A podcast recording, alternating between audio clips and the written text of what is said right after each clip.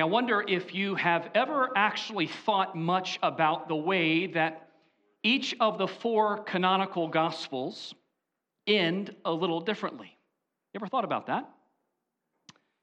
One might possibly imagine that each of these four accounts of the life and resurrection of Jesus Christ would end the same, particularly if they were making it up. They would all compare notes and have it written the same way. That would have, one might think that's how that would go. If if I happen to be writing the script, you know, the gospel according to Daniel, perhaps, uh, it would close something like this The crucified and risen Jesus uh, encountering his just uh, uh adoring disciples who are so eager and ready to meet with him. And then he ascends to heaven and gives them their commands that they immediately go out and they, they turn the world upside down for Jesus. But that's really not how it went. In fact, the Gospels themselves, the four Gospels we have in the New Testaments, they don't end the same way. And have you ever noticed that? The reality is how these accounts end is quite surprising and quite illuminating. For example, after the resurrection, the Gospel of Matthew, Matthew chapter 28, contains only a handful of verses after Jesus has risen from the dead. It contains what we know as the Great Commission text. Jesus is uh, empowering the disciples to then go live on mission for him. Mark's gospel ends in an even stranger sort of way. In fact, the best manuscript evidence suggests that Mark chapter 16 actually ends with verse 8. And if that's the case, it ends this way, and listen to what it would say. And they went out and fled from the tomb, trembling and astonished, and astonishment had seized them, and they said nothing to anyone, for they were afraid. Can you imagine Mark's gospel ending that way? I actually think that it did in that way. If that's the case, Mark ends on a low note of fear without even a single disciple telling anybody about Jesus having risen from the dead. Now, Luke chapter 24 is perhaps my personal favorite of the four gospel accounts and how it ends. The ending of the first half of Luke's two volume account of the life and times of Jesus entails, as you well know, an exhilarating and extended post resurrection conversation between Jesus and just a couple of disciples on the road to Emmaus. It is a beautiful and breathtaking discussion. And then all of a sudden, Luke flash forwards 40 days to the moment that Jesus is uh, ascends to heaven. Instantly. And then he's gone. And in fact luke records the ascension of jesus two times once in luke 24 and the second time in acts chapter 1 verse 8 but john's ending john's epilogue like ending to his account of jesus as the son of god is probably the ending that many of us need the most you see, John's gospel importantly contains both a prologue and an epilogue. John chapter 1 is a prologue, or you might say, as literary people today might say, a forward. And it also contains an epilogue or a postscript in John chapter 21. I say that because when we read John 20, verses 30 and 31, we actually read something that would have served as a great conclusion of John's gospel. John 20, verses 30 and 31 again uh, provide not only John's thesis, that is his purpose statement, but it really gives a fitting final word for his fourth gospel. John writes there in John 20, verse 30 Now Jesus did many other signs, that's a uniquely important word for John, in the presence of his disciples, which are not written in this book, but these are written so that you may believe. Another important word and concept in John's gospel in order that you might believe that Jesus is the Christ, the Son of God, and that by believing you might have life in his name. That would have been a fantastic way to end his book, but it's not the way it ends.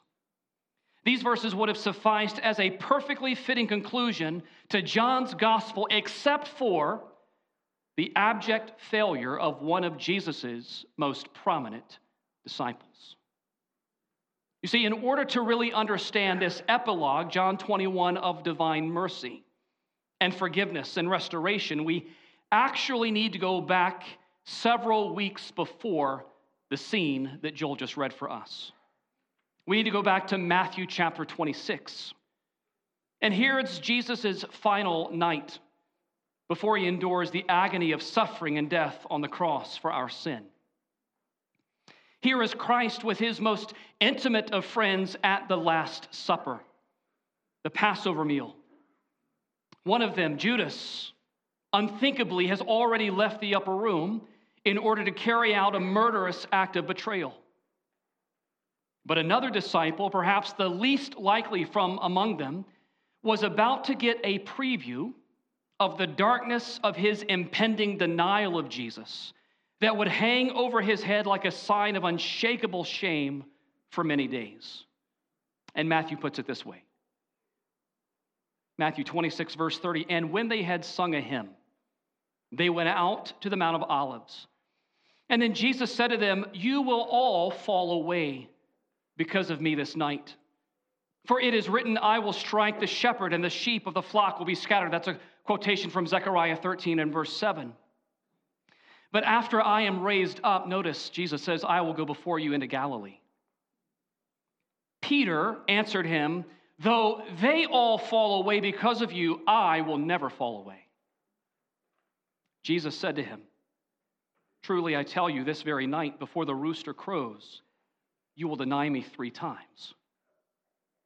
Imagine Peter's stunned reaction.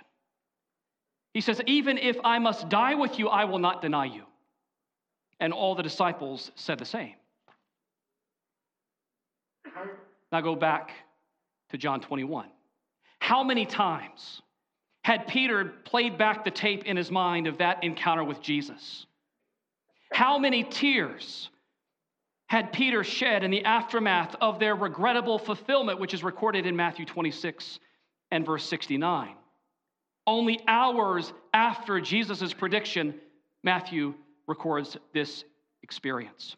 Now, Peter was sitting outside the, in the courtyard, and a servant girl came up to him and said, You also were with Jesus the Galilean.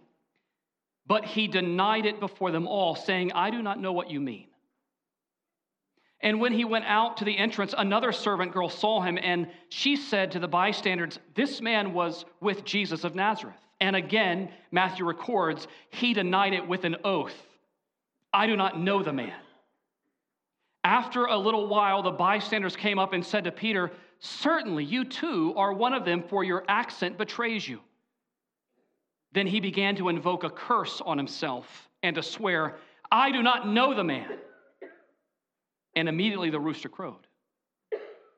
And Peter remembered the saying of Jesus before the rooster crows, you will deny me three times. And he went out and wept bitterly.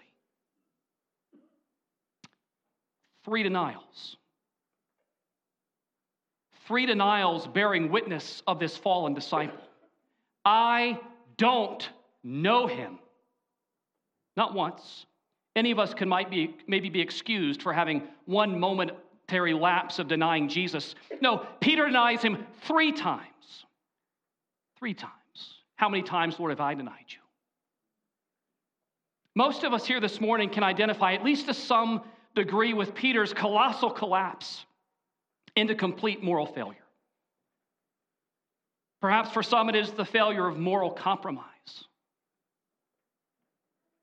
For others, your Peter like moment of betrayal and abandonment is the failure of repeated disappointment not so much that you have failed God, but you declare He has failed you.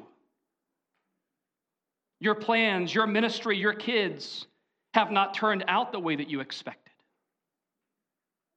Yet for others, your failure is defined by your complete and utter lack of trust in Jesus, betrayed by your unwillingness to tell anybody about Him in evangelism or personal discipleship. Listen, the unfortunate fact of the matter is that if you are a human, and I think we all are, then you know the deep emotional pain of being a total failure. We have all failed. J.M. Barrie said, We are all failures, at least the best of us are. I was reminded two weeks ago of one of my all time favorite Winston Churchill quotes. In the speech withdrawing from the race for the Republican presidential nomination, Florida Governor Ron DeSantis quoted Churchill you might not have noted, but he said, Success is not final, failure is not fatal. It is the courage to continue that counts. It's a good statement about embracing setbacks and failure. Well, listen, like Peter, I'm going to be a first ballot inductee in the hall of failure. That's just the fact of the matter. And that is why John chapter 21 is the ending to the story of the Gospels that we might not have written, but that we all desperately need so badly. Now, perhaps some of you are unaware of this that the Bible actually records not one, but 17 different post resurrection appearances of Jesus Christ to others. 17 of them. Most of them occurred during that 40 day period before Jesus' ascension, though there are a couple notable exceptions, including Stephen when he is martyred, including Paul on the road to Damascus, and including John the Apostle, and where we get the book of Revelation. But 10 of these post resurrection appearances are recorded by the four gospel evangelists Matthew, Mark, Luke, and John. Chronologically, I think Jesus' breakfast on the beach with his beleaguered and broken down buddies in John 21 is possibly the seventh of them. Seventh. But most notably, it is, we know for certain, the third post resurrection appearance that is recorded in John's gospel specifically. Why is that significant? Why does John record three and exactly three post resurrection appearances of Christ? Well, I think an answer, probably the answer to that statement or question, is that according to Jewish law, a fact was to be established on the evidence of what? Two or three witnesses. Numbers 35, verse 30, Deuteronomy 17, verse 6 says this. So Jesus' three appearances in John therefore establish the apostolic legitimacy and claim that Jesus has risen from the dead. Now, it's also been alleged, interestingly enough, that every one of Jesus' post resurrection appearances took place on the first day of the week, that is, on Sunday. I think it's hard to know that with certainty, but it's been at, alleged that at the very least. If this is true, it may account for why the early Christians were able to make the transition of mind so, so effectively from Sabbath or Saturday to Sunday or the Lord's Day being the day in which they gather to worship the resurrected Christ. It is the day when the risen Jesus meets with his people, that he appears to his people. I think that might have had something to do with it. Well, listen, in any case, as we come to John 21 in our text this morning, this fifth encounter in our current series, and the one here in John's epilogue, John 21, 1 to 19, is presented us in two major parts. Two major parts. The first part is the part that we'll spend the most time in. But the second part is really the one that has the thrust of this passage, but we have to set ourselves up for it. John 21, verses 1 to 14, is the Lord Jesus revealing himself to his disciples. The key word there, reveal. It's used three times in the text. Jesus reveals himself to the disciples. The second section of this particular passage is found in verses 15 to 19. And here we have one specific disciple, that is Peter, being restored for future service. Jesus reveals himself to seven disciples. This is followed by one disciple being restored to significant apostolic service. Now, in reality, I tend to agree, as is often the case with the late Reverend James Montgomery Boice, whose commentaries are always so very helpful for me personally, who provides no fewer than nine important lessons, not just behind this passage, but specifically for the church. In other words, what James Montgomery Boice says is the church has its fingerprints all over John chapter 21. And I think he's absolutely right. Let me just give you a few of these points. We're only going to circle around a couple of them this morning. Number one, we find here the assembled church.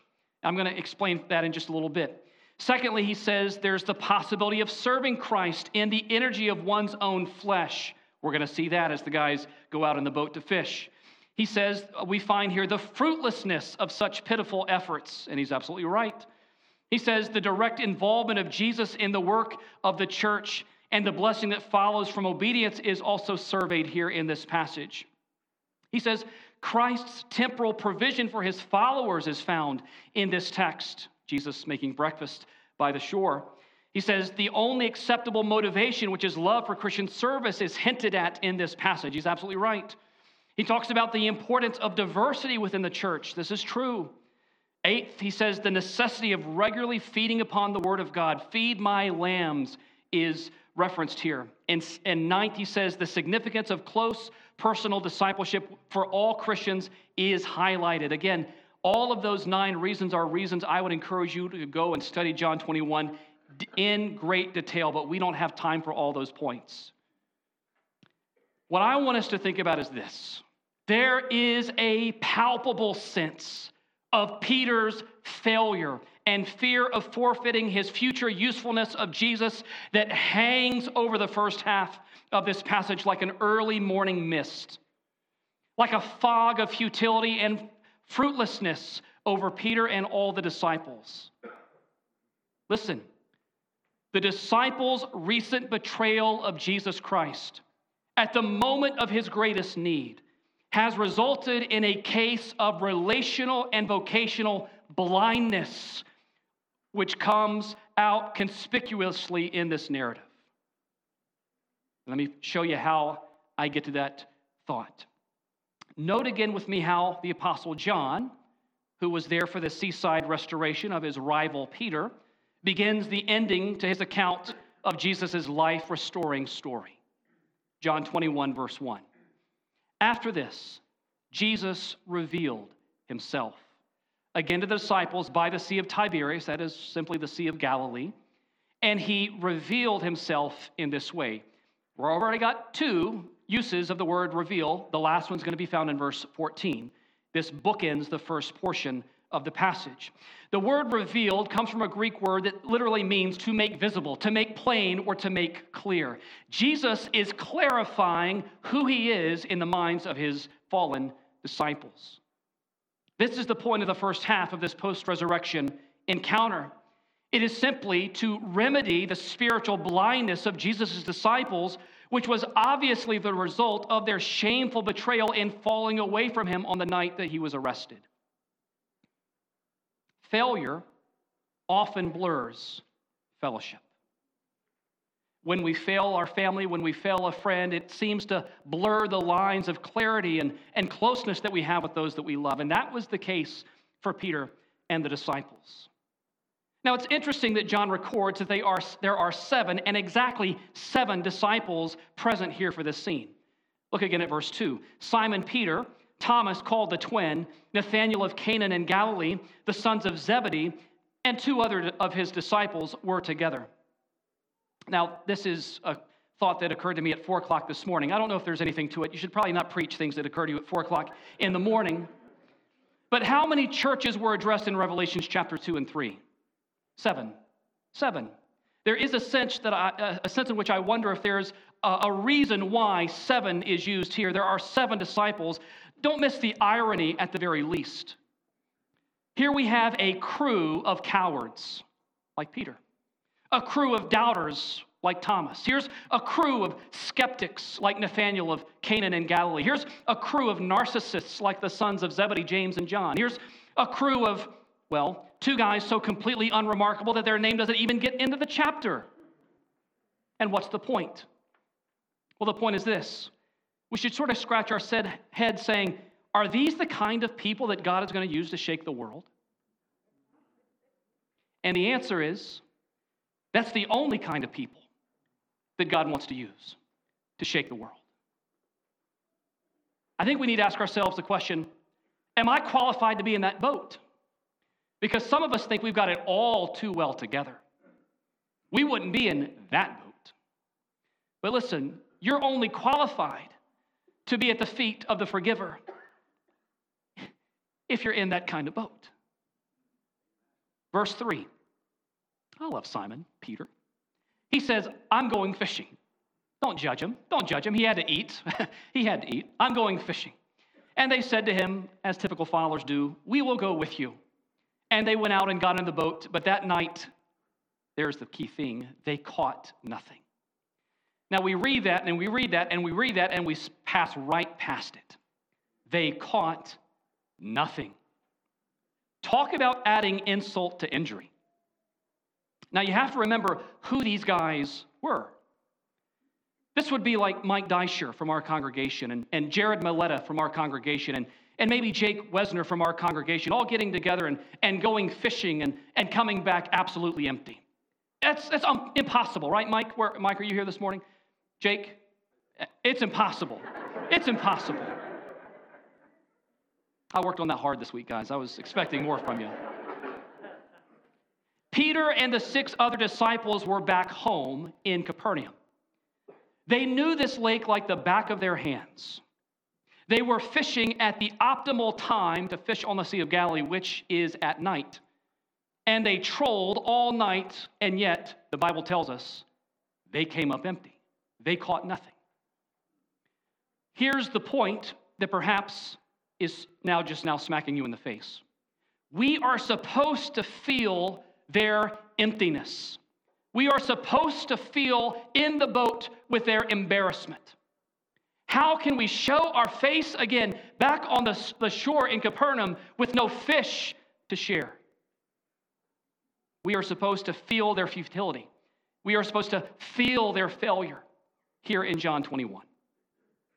I wonder if any of them, any of them in the boat, that it occurred to them what Jesus said just weeks earlier in John 15, verse 5 where he says, and you know this line, I am the vine, you are the branches. Whoever abides in me and I in him, he it is that bears much fruit. For apart from me, you can do nothing. Apart from me, you are empty. Apart from me, you are full of embarrassment. Apart from me, you are a failure. Apart from me, Jesus says you can do nothing. I wonder if you've ever been there. I have. Have you ever been at rock bottom? Peter had failed as a disciple. I don't know the man. And he had failed as a fisherman. I don't have any fish. Everywhere Peter turned in his life, he was coming up empty. He was completely broken. Time to turn in your tackle, Peter. Hey, good tests and teachers, Simon. That one went and got himself crucified. You don't you, have to wonder if Peter is there in the boat muttering under his breath in the coolness of the pre-dawn air saying, "God, I am really a failure. There's no way for you to use me. There's nothing I have to do for you." The British Baptist and friend of D.L. Moody, whose name was F.B. Meyer, once wrote this He says, It is difficult to understand how a man can call himself a Christian and how he can face the awful possibilities of life, except he believes that all is ruled by one who loves us with a love that is infinite, and one who wields all power on earth and in heaven. If, however, that be your fixed belief, you may find it often severely tested. If if you have waited this livelong night, can this be Christ's will? I have done my best in vain. Can this be Christ's will? I have labored without a single gleam of success. Can this be Christ's will? Yes, most certainly it is, he writes. Listen to this. It is his love which is arranging all in order to teach you some of the sweetest, deepest lessons that have, that have ever entered your heart.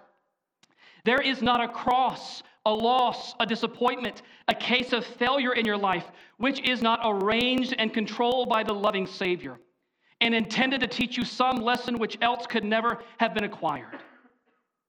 He says, fitfully, curiously, and without apparent art or fixed design is the web of our lives woven. Thread seems thrown upon thread at random. No orderly pattern immediately appears. But yet, of all that web, there is not a single thread whose place or color is not arranged with consummate skill and eternal love. Close quote. Peter is not here by accident, and he is not empty by chance. Surely such was the case for poor Peter in particular. For instantly, John tells us that as the new day was dawning, love was standing on the shore. Just as day was breaking, verse 4. Just Jesus stood on the shore, yet the disciples did not know that it was him. Now, how could that possibly be? They just spent three years with him. How do they not recognize Jesus? Well, you got to remember it's early in the morning. Probably at this time, just after Passover, it might have been somewhere in the neighborhood of 6 a.m. to 6:30, the time when fishermen often would come home from catching their fish at night. There was also low light, and the fog, both physical and metaphorical, was thick. Who knows? But evidently, we're supposed to note specifically that these disciples did not know that the man on the beach was the risen Jesus. Here's the point Peter's vision and the disciples' vision is obscured by failure. That's the point. Now, look, to me, again, there is a clear sense of spiritual blindness on the part of Peter and the disciples that needs to be corrected, for failure has blinded them to their fellowship with the risen Jesus. And he's there to help clarify their vision. After three years of walking with Jesus, or three weeks or so of walking in their failure, their own identity was blurred, not to mention their understanding and insight of Jesus. For the first time in our story, Jesus speaks. Yet in our English Bibles, we are robbed of somewhat of his dry humor with the disciples. Verse 5 Jesus said to them, Children, you didn't catch anything, did you? That's actually sort of the way that the, the verse might be translated. It, it anticipates a negative answer. Kids, you didn't catch anything, did you? Their nets were empty and their faces were flush. They were embarrassed. They were embarrassed. Peter was probably a little annoyed. Their answer was no. Now, again, guys, remember, they didn't know it was Jesus. Look, for all they knew, it could have simply been a hungry morning customer, or perhaps a hurried shopkeeper looking for a fresh catch to sell that ordinary day. But this was no ordinary day, and that was no ordinary man standing and staring at them on the shoreside. Let me read for you without much comment the remainder of this revealing scene before we come to this wonderful restoration. He said to them, Cast the net on the right side of the boat, and you will find some. So they cast it, and now they were not able to haul it in because of the quantity of fish. That disciple whom Jesus loved, here's John's sort of signature, the disciple's signature here on the letter, therefore said to Peter, It is the Lord. And when Simon Peter heard that it was the Lord, he put on his outer garment, for he was stripped for work, and threw himself into the sea. The other disciples came in the boat, dragging the net full of fish, for they were not far from the land, about a hundred yards off. And when they got out on land, they saw a charcoal fire in the place with fish laid out on it and bread. Jesus said to them, Bring some of the fish that you have just caught. So Simon Peter went aboard and hauled in the net ashore full of large fish, 153 of them. And they were, uh, and although there were so many, the net was not torn. Jesus said to them, Come and have breakfast. Now, none of the disciples dared ask him, Who are you? They knew it was the Lord. Jesus came and took the bread and gave it to them, and so with the fish. This was now the third time that Jesus was revealed to the disciples after he was raised from the dead. Now, guys, stay with me. Have you ever wondered what heaven's going to be like? I think this is about as good a glimpse as any of what glory is going to be like. Bringing some of our meager good deeds, which, by the way, he enabled us to catch in the first place, to add to the rich feast and banquet that He Himself has prepared for us on that celestial shore. A transformative moment of insight in the aftermath of struggling with our spiritual eyesight to see who Jesus the Savior truly is. Come and have breakfast. Oh, that is glory. This is the epitome of God's grace, sharing table fellowship with a boatload of sinners at the dawn of an eternity, an, an eternally glorious day. If you haven't yet made the connection, there's a great communion connection right there. And we will have communion together this morning. By the way, this must have felt like deja vu all over again to the disciples. It's actually very good timing for Groundhog's Day, which was just a few days ago. If you recall, there was another time and another fishing expedition that seemed awfully familiar to disciples at this particular point. But this one occurs in Luke chapter 5, back at the beginning of the disciples' walk with Jesus.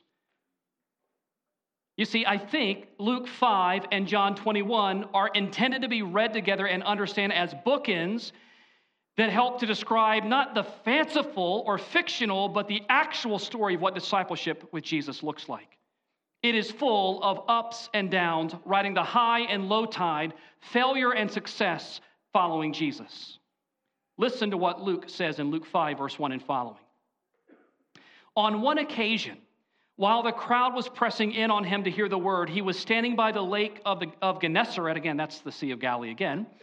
And he saw two boats by the lake, but the fishermen had gone out of them and were washing their nets. This is Jesus here. Getting into one of the boats, which was Simon's, he asked him to put out a little from the land, and he sat down and taught the people from the boat.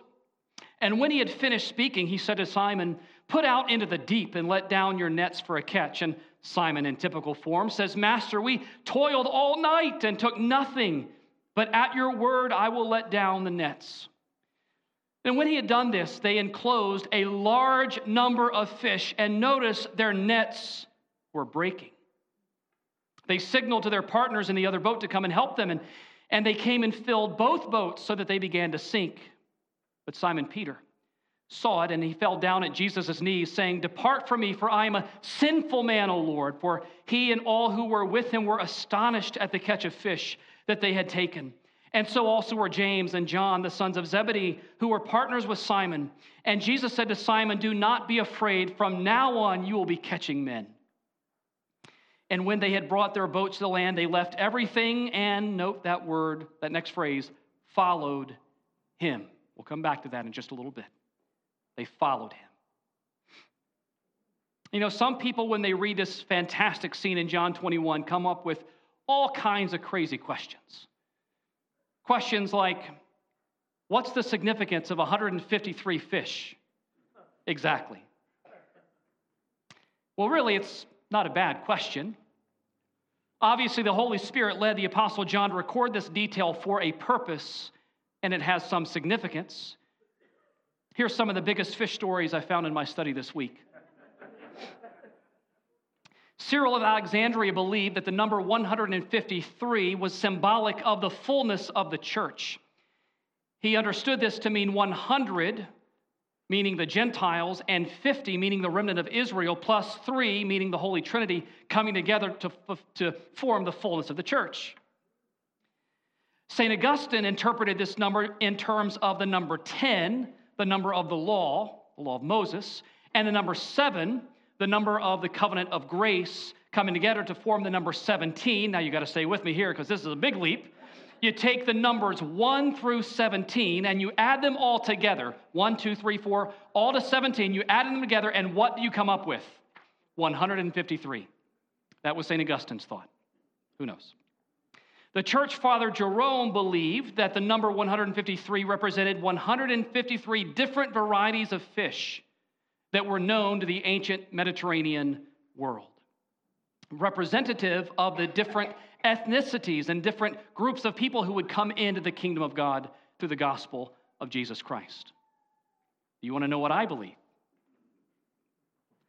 I believe it simply means that this bunch of fishing failures caught 153 fish at Jesus' command.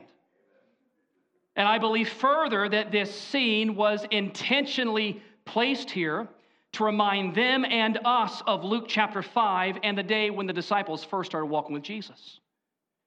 And the fact that on that day their nets torn apart. But on this day their nets didn't tear apart. What changed about these men? It's a trick question. Nothing has changed. They're still a pack of failures. They're always tripping over their own selves and getting in their own way. But something, in a sense, has changed about Jesus, though he is the same yesterday, today, and forevermore. He is the risen Christ now. He is the risen Christ now. Listen, the post resurrection revelation of Jesus to the disciples, which ends with an obvious and timely allusion to communion. By the way, Jesus taking bread and giving it to them was a preview, hold on, of what the resurrected Christ is about to do by reaching a haul of humans in the church and changing them by grace through a handful of restored failures. That's the whole point. One writer puts it this way The time will come when the night of the sunless world shall be over, and the morning of eternity shall break upon us at last. And it may be that in the hour of death we shall find that our work has not been so fruitless as we once feared. On the quiet beach we shall see Jesus standing and know that it is He. Then one last plunge through the chill flood, and we shall partake of the preparations which his love has made, and he will say, Come and dine. Close quote. Guys, this is glorious. Verses 1 through 14 show us Jesus revealing himself to seven disciples. But verses 15 to 19, and we'll fast forward quickly through this, this section here truly show us the important restoration of one particular disciple, the disciple Peter, whose story would eventually become known as one of the stories of the great pillars of the church in Jerusalem. Think about how different things would be in the New Testament without Peter's restoration. Think about that for a moment. Without this one on one after breakfast conversation, Peter would not have been positioned in the upper room to make this decisive decision about Matthias to replace Judas in Acts chapter 1. Without Peter's restoration, he would not have been the spokesman for the disciples to preach the first Christian sermon at Pentecost and see thousands of people come to faith in Christ. Without this restoration, Peter would not have been standing next to John at the gate called Beautiful with the first miracle of the man who was lame coming and being uh, uh, made healed in the name of Jesus Christ. Without this restoration, somebody else would have given Sapphira the sobering news that the feet of the men who had just dragged off her husband were there to collect her as well for lying to the Holy Spirit. Without Peter's restoration, God would have sent Cornelius' servants to Simon the tanner's house to fetch some other person to tell them about the resurrection of Jesus Christ. And without this restoration, James and John would have had somebody else as the third pillar for the Jerusalem church. Peter's restoration was essential. It was essential, but it was also illustrative for you and me. Without this restoration, somebody else might have been carried along by the Holy Spirit to write these words, which are 1 Peter 5 1 and 2 words. So I exhort the elders among you as a fellow elder and witness of the sufferings of Christ, as well as a partaker in the glory that is going to be revealed, shepherd. And you should hear the echo of feed my lambs and tend my lambs and feed my sheep, shepherd the flock of God that is among you. Would Peter have written those words if Jesus had not revealed himself at the Sea of Tiberias. The depths of Peter's fall and failure are even echoed in Mark chapter 16, verse 7, where the young man sitting on the tomb of, of Jesus that was empty, dressed in white, told the women, This is crazy to catch, go tell his disciples and Peter.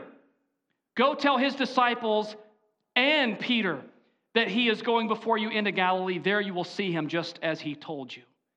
I think that is a window into the worry and futility of the Apostle Peter. He's not even gathered with the disciples. Go tell the disciples and Peter that he's going before you. Look, the evidence suggests that Jesus appeared a few times, not just one time, to the Apostle Peter. Luke chapter 24, verse 34 says, The Lord has risen indeed and has appeared to Simon. We don't know much else about that appearance, but I think I take that as a different appearance. We also read in 1 Corinthians 15 5, and that he appeared to Cephas, another name for Simon Peter, and then to the 12. What's the point? The point is that Peter did not easily get over his failing Jesus Christ. He did not get over it easily or quickly.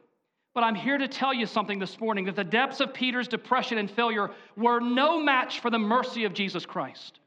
They were no, mer- no match for it. It doesn't matter what you've done, it doesn't matter how far you've fallen. Jesus' mercy is more. His grace is sufficient to restore you and to use you. Great failures, somebody once said, make great followers. And great followers make great leaders. Somebody has said a great follower is not one who first does great things for God, but rather a great follower is first one for whom God has done great things.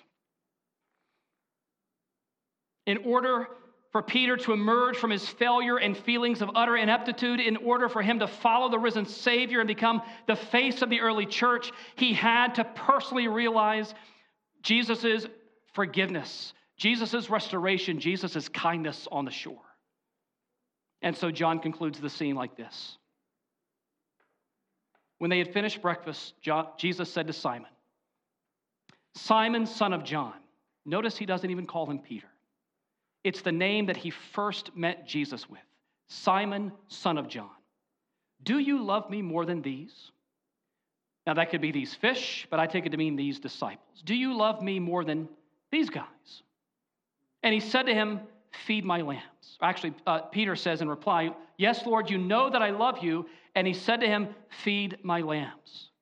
Verse 16, he said to him a second time, Simon, son of John, do you love me? And he said to him, Yes, Lord, you know that I love you. And he said to him, Tend my sheep. He said to him a third time, Simon, son of John, do you love me? Peter was now grieved because he said to him the third time, Do you love me? And he said to him, Lord, you know everything. You know that I love you. And Jesus said to him, Feed my sheep. Three denials, three tender words of restoration. Truly, truly, I say to you, when you were young, you used to dress yourself and walk wherever you wanted, but when you are old, you will stretch out your hands, and another will dress you and carry you where you do not want to go. And John tells us this he said to show by what kind of death he was to glorify God. And after saying this, he said to him, Follow me. I think that breakfast was mighty quiet that morning. Probably not a lot of conversation had taken place between Jesus and his disciples. But the silence was pierced by a sweet word from the Savior Simon, Simon, son of John, do you love me? Do you love me more than these? Again, Jesus was reminding Peter who he was before he began to follow him. That's why he only used the name Simon, son of John. There's a sense of reset happening here for Peter in his restoration. He says also, Simon, son of John, do, do you love me? Do, do you love me? These three questions were daggers of divine discipline piercing Peter's fallen heart in order to totally restore Peter and remind him of Jesus' own profound and undying devotion to this disciple. Peter, you might be struggling to love me, but guess what? I have loved you to the full at the cost of my own life. Total failure requires total forgiveness, and that's exactly what Jesus provided for Peter. Feed my lambs, tend my sheep, feed my sheep. Jesus' restoration, bringing love for Peter, results in a new commission. A new commission as an apostle of the church and witness of Christ's resurrection, because up until this point, Peter had forgotten who he was. He was walking so well with Jesus, though imperfectly. But now he was fixated on his failure when Jesus wanted him to be uh, engrossed with his identity as a follower of Jesus Christ and the reality of his forgiven nature as a sinful man. In the miracle on the sea, Peter had been reminded that of his original calling to follow Jesus and fish for men, and what a catch would soon come at Pentecost. And so Jesus closes with these two words that he says to you this morning Despite your failure, despite your emptiness, despite the futility of your recent days, follow me. Peter, your commission comes with a cross. Verses 18 and 19 allude to Peter's own future crucifixion, which is traditionally believed to have occurred in Nero's circus outside of Rome in 67 AD. Peter was crucified for his testimony of following Jesus Christ. We are called, no less, to take up our cross and follow him through self denial and sacrificial service. Every calling to follow Christ, every commission to be used by the resurrected Jesus comes with a cross. It comes with a call to die to self. It comes with a call to reorient our lives from being a failure to becoming once again a follower of Jesus Christ by his love and grace and power. Follow me, fellow failures, for the one has forgiven us and he's made a way for us. Come, all you sinners, come find his mercy. Come to the table, he will satisfy. Taste of his goodness. Find what you're looking for, we sing sometimes. Bring all your failures, bring your addictions. Come lay them down at the foot of the cross, for Jesus is waiting there with open arms. Amen. Let's pray. Oh, Father God, what a scene and what a Savior. Lord, we thank you for this glimpse of glory, this glimpse of necessary restoration that all of us at some point, even perhaps for someone today, stand in such need of. And fortunately for us, the same Jesus that met with Peter there is the one who is seated beside you in glory. And he provides what he provided to Peter so many thousands of years ago. He provides his love, his assurance, his uh, vocationally renewing grace. Oh Lord, we thank you. And I pray that this message will be something that changes our hearts and changes our lives for your glory. Use us, O Lord, in the days and years to come. You are the God who is able to do so. We pray in your name. Amen.